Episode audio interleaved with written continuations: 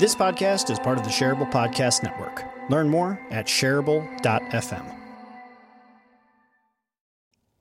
Not every guest takes me up on the opportunity, but I like to do a segment called The Mic Swap, where I make my guest into the host, and then I become the guest. I let them take the conversation wherever they want to take it, ask me whatever they want, and uh, it's a lot of fun, I think. This is Mic Swap. Hello, I'm Joe Sanok. I'm the author of Thursday is the New Friday, and today I am the host of Shareable. I have Jeff with me, Jeff Gibbard. Did I say that's it right? Correct. Yep, that's I correct. thought so. I practiced in my head a lot, but you never know. So, Jeff, how you doing today, man? Good, man. Thanks for having me on Shareable. Appreciate it. Yeah, well, let's just start with uh, why do you care about making the world better? Dude, that's a really profoundly simple but deep question, I guess, because um, one, I want my life to have meaning. And for my life to have meaning, I think I have to affect change. And I'm not going to affect change to make things worse. I want to affect change to make things better. And I think there's an abundance of problems in the world. And I think uh, if you have the capacity to make a change, if you have a position of privilege or power to be able to make things better for other people, then I think it's your responsibility to do that. And I don't know if that's just, you know, Peter Parker, Spider-Man sort of thing coming out of my mouth. But um, I guess I've just always wanted to be a superhero since I was a kid. And I saw superheroes as the type of people that went out to make the world a better and safer place. And was that something that it's always kind of been there? Like not just the superhero side, but the wanting to help the world, or were, were there moments in adulthood that it kind of came to life more for you?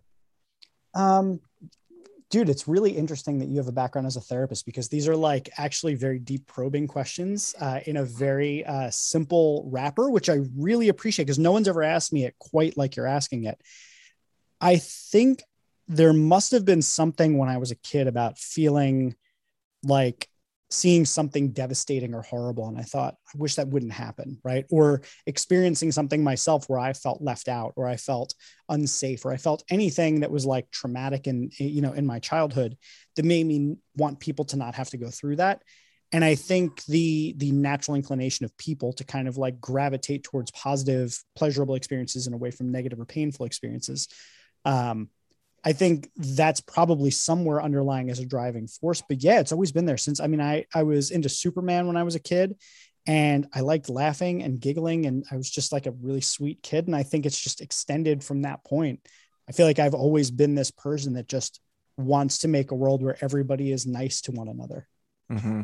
Did you ever find, I know I felt this way too, because as you describe yourself just being nice and enjoyable, uh, like I went to kind of a Friday Night Lights Catholic football school. Like I didn't fit in at all. Like I was into snowboarding and skateboarding and, you know, alternative music, but I was still a good person. Um, did you find that that kind of natural compassion for the world made it harder for you kind of in your like school years or college years where you didn't fit with like the typical like jock guy? Yeah. I mean, I really liked sports throughout my teen years. And I think, you know, I very much wanted to be that type of person, probably because I really wanted the acceptance and accolades that came along with it.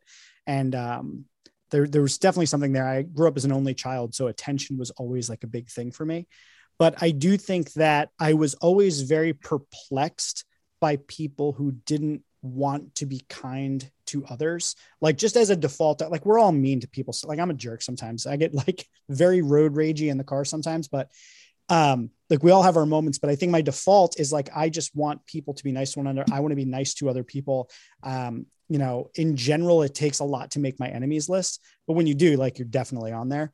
And I think that what I always got confused by were people who were just mean. And, and now I understand it later in life as like people who've gone through their particular traumas or have their own insecurities or any of those things. But like, I didn't understand that. I just didn't get it. So I, I definitely found that it, it didn't make it hard for me to fit in, because I think I read people really well throughout most of my life. I was, I was very good at reading people. Um, but I didn't really understand why everyone didn't just want to be nice to each other. Like, why would people make fun of each other? And I just didn't get that. Yeah. Yeah. I know you mentioned um, when you had me on your show, Um, you mentioned that you're in therapy, and um, I frequently have been in therapy and have a therapist I see. Um, for you, what has therapy done for you that you wouldn't have been able to do without kind of entering into therapy? You had mentioned kind of couples therapy and individual. Yeah. Um, like what from that do, are you willing to disclose that has helped you just change your mindset in different areas? Yeah, I, I think therapy is one of the most beneficial things that any human being can do, honestly. Like if we if we think about how we think about our physical health, if we thought about our mental health in that way, I think everybody would have a therapist and we'd be a much healthier society. Um, for me, the big thing that therapy has allowed me to do is to, one, um, uncover past traumas that are causing me behave in ways that I think are in misalignment with who I want to be in the world. And I think without examining that stuff, without actually digging in and trying to figure out, where does that come from? Is that true, that thing that I believe? Like the little gremlins that talk to you in your head and, and make you believe things about yourself. Like, is that necessarily true? Are these things you want to work on? So I think it gives you a greater awareness of like what's going on inside of you in a way that I don't think you can do otherwise. And I, trust me, I tried for a very long time in my life. Uh, I only started going to therapy about two and a half years ago. Uh, three years ago, something like that. And I, for a very long time, I, like I was fine. I would muscle it up because my thing is I will put the weight of the world on my shoulders and I will carry it up that mountain by myself. And I will not even, I, I won't, uh, if I, even if I break a sweat, I won't tell you about it. I won't show any vulnerability or weakness. Um, and I've actually learned to get in touch with like, what is the trauma that caused that in my life? And like better getting in touch with that allows me to realize that you don't have to be that way. And you don't have to keep putting those sorts of, um, Uh, stressors and concerns on yourself that you could actually just let go of. So I think it's given me a greater appreciation for um, the expectation that we have to be always strong and always perfect and always this and always that. And whatever expectations either we or society have put on us, it gives you some distance to be able to examine that stuff and let yourself be an imperfect human being. Mm-hmm. Um, and it's gotten me in touch with a lot of things that I think are my natural inclinations that sometimes are beneficial to me. Like, uh, you know, when you were on my show, we talked about the whole being chased by a rhino thing and you sprinting to get away. Like that was you in stress turning to something you're good at. And I have plenty of times where I do that, but it's also given me the chance to slow down and look at, well, how could I better appreciate some of these things? How can I show some vulnerability as a way to create greater connection? So there's a lot that I got out of therapy that, that I couldn't have gotten anywhere else. And then as far as couples therapy goes, you know, I'm a proponent of every couple going to therapy. Like I think couples therapy and, and actually all therapy for that matter has a little bit of a negative slant to it. Like, oh, there's something wrong. Like you have some sort of a problem. My wife and I have like an incredible, incredible, incredible marriage. It's freaking fantastic. But we, you know, we see a couples therapist. So we have a safe place to be able to talk about stuff, to work through things where we do have differences or to work through things where there was something uncomfortable. I just think that's healthy for everybody. Mm. So Jeff, how have you shifted? Like what's a couple areas that maybe you have changed your point of view in the last, say, five years or so? Like where, how are you different than you were five years ago? Not just in therapy, but just in life or spiritual beliefs or way you, ways you view the world or whatever. I think I've become hungrier for making a difference. Um, I always was, but I think I, I'm more equipped with the tools to do it and the, um, I guess the perseverance to keep pushing through and staying committed to making a difference. So that's one big thing.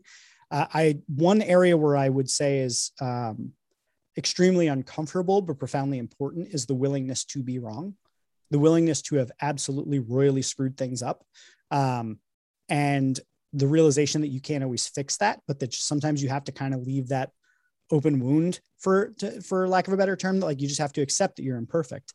And that was a, that was a really, really, really tough one for me because I strive so hard in every area that I'm interested in to be, you know, incredible or the best at something. I work really, you know, I, I push myself tirelessly to continually learn and grow. And I think the willingness to say like, oh, wow, yeah, I screwed that stuff up in the past and kind of confront and work through a lot of the, either the shame or the guilt that, that is associated with that instead of burying it down and pretending it's not there and letting it kind of like poison over time.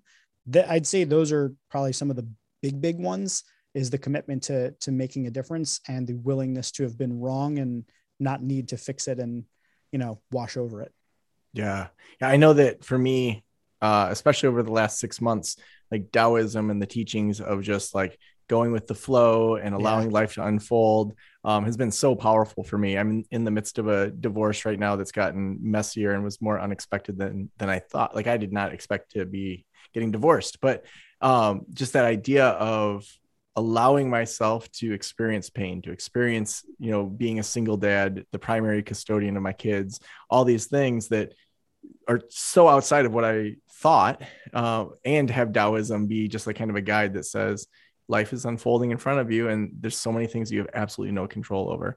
Um, Dude, and to I say, sympathize. Like, wow. Yeah, yeah. I mean, it's I, one of those things where it's just like, it exploded so big. At first it was like, oh, all down on myself. But then I'm just like, if it hadn't exploded how it did, it actually would have been harder, because I would have asked myself, what should I have done? What could have I, but I can walk away. And so that idea of kind of allowing things to unfold is just something I've resonated with so much over the last six months in particular. Man, listen, I, I, one, if you want to ever chat offline about all this stuff, totally happy to. So this is my second marriage that I'm in right now. First marriage mm-hmm. was an unexpected divorce as well. Uh, I have never cried so hard as when I moved into my new apartment and there was no mm-hmm. furniture and like all that sort of stuff. And, and there's still plenty of leftover trauma from that happening. Um, but I will say it in, in hindsight, I'm happy to say that it was one of the best things that has ever happened to me. Um, and I, I often ask people about questions about like, what's something awful that happened to you that you, you know, are glad happened to you? And my answer would unequivocally be, you know, getting divorced. Um, if I could go back a million times, I'd marry my first wife a million times and I would get divorced a million times because it led me right where I am. But um, thank you for sharing that uh, on your show. Yeah. I appreciate that vulnerability on that. But, you know, I would say, Um, if you're ever feeling down about it, hopefully you can keep your head up to know that it, it absolutely can get better. A lot of that crap will stick around with you and it's going to suck, yeah. but, um, you develop. And how did you make sure that, how did you make sure that you didn't pull too much baggage into your new relationships or new marriage? Uh, like what did you do to keep that baggage out as much oh, as you can? Man. Obviously, like there's going to be baggage that comes in yeah. and it's going to show up and you're going to be like, dang, I thought I worked through that and I didn't. And like, I, I don't think that you're going to just get rid of the baggage, but how did you minimize the amount of baggage you pulled into your second marriage? So I guess, interestingly enough, um, you know, talking to someone who's a therapist for a while, um, I would say it's not about minimizing the baggage. It's about being honest about what baggage you're coming with. Like my mm. wife and I have very open conversations about what is the, what are our triggers? Like, what are the things that are going to bring us back to something that we've experienced in the past that we know, like rationally, I talk about my therapist all the time about this. Like, I know rationally that this is not a thing. Like, it's not a thing that's going to bother my wife. I know it because I know her and I know, like, we've talked about it, but like, I know the voice is still in my head telling me, oh, this, that, and the other thing. So I guess the, the main thing is about sharing it, being open about like, hey, this is a, this is a thing that terrifies me. It terrifies me all the time, even though I know that there's no reason for it. Right. So in terms of minimizing it, I, I will say the only thing is you have to be really clear about what, and, and I will say this, um, so I'm jumping around a lot, but I will say that out of a first marriage, going into a second marriage. Um, I don't know if it's your first going to second, but I will say coming out of a marriage and going into your next one, um, you learn a lot about what to make a big deal out of. Like you learn a lot about what is worth having a conversation over or battling over or whatever. And that's something big that I learned. And I think as, as it relates to baggage, I think it's the same thing. I've learned what's important enough to be baggage versus what's something that I can leave behind. And the things that are worth bringing in, those are things that are worth communicating and saying, hey, this is what's, This is what's in my baggage. And I just need you to be thoughtful and sensitive about it. And the right partner is going to go, yeah, dope. By the way, here's my baggage. And you have to be like, oh, okay, got it. That's your baggage. Everybody's bags are out in the open now. So I guess we're cool. Oh man. Thanks for sharing all that. Um, so tell me a crazy story from your life. Crazy story from my life. Define crazy. Any, anything that's just entertaining, weird, made you look like a fool, uh, didn't make you look like a fool, just something, something interesting or unique that's happened in your life. Oh man. Um, there's so many interesting and unique things that have happened in my life. I'm just wondering like, what's a good story, to be honest. I used to have a story bank that was like, but they were all very specific about like, um, oh, this is like a really good story for a leadership moment. Um, yeah, man, I don't have a good answer for that, to be honest. All my stories that I can like readily think of offhand are, especially since we were just talking about it, like about my divorce or about like, oh, got one for you. Here we go. Okay. It's a nice and interesting one. Bring it. I don't know if, I don't know if I've ever told this one on, uh, on a thing, but um, so when my wife and I decided to get married, um, you know, when we got engaged and everything, I told her I would like to have a private ceremony, just the two, you and me, nobody else there, because I think it's very important that we like share our vows privately. But then after that, we can do whatever kind of a wedding that you ever dreamed of or ever thought of, whatever, like we can come together and figure out what that works. She was like, cool. So we got married privately on uh, December twenty-third, twenty seventeen. We day after my birthday. You're, you're nice. Celebrating the day after my birthday. That's exactly well why we chose that day. We were going to do yeah. the day before, but we were like, that's Joe's birthday. Yeah. Um, yeah, of course. so, so the, the fun part, and I still have to put this video online, but so after we were officially married, we basically could get married by anyone. We could, because we we no longer needed like a justice of the peace or this or that. So we said, okay, well, since we can do whatever we want, let's make this wedding just a big party. Let's do everything that we want. And this is, I would encourage anybody who's getting married to do exactly what we did, but in your own way. Get married privately. And then for your wedding that you invite everyone to, where, you know, you don't want to share your vows in front of everyone because there's some private stuff there you got to share. Do whatever you want for the wedding. So here's what we did. I wrote the entire ceremony, the entire ceremony. It's filled with pop culture references. And uh, it began with my best man coming into the uh, orchestral of Cinderella, going up to the front, blowing into a shofar, because I wanted to find a, a, a conch shell, but he couldn't blow into a conch shell, blew through a shofar and then unfurled a scroll and like did like a, a proclamation sort of uh, like like you would announce a king, hear ye, hear ye sort of thing. And our officiant was uh, a colleague of my wife's who dressed up in an inflatable unicorn costume.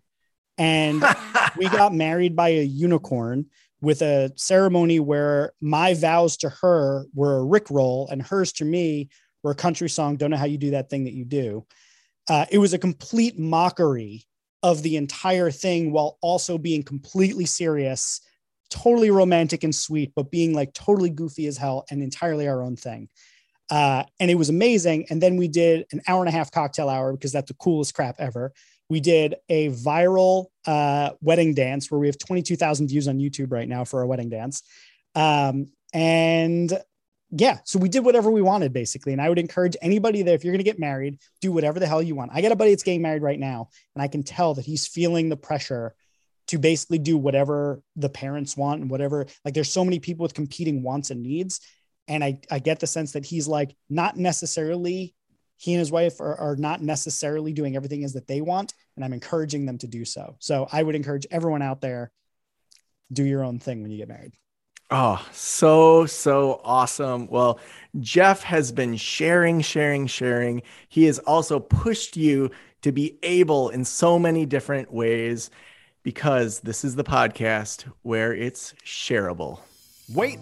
Don't leave. If you've never listened to my fancy outro, do it just once for me, please. Okay, if you enjoy Shareable and you find it valuable, there's a few ways that you can support the show.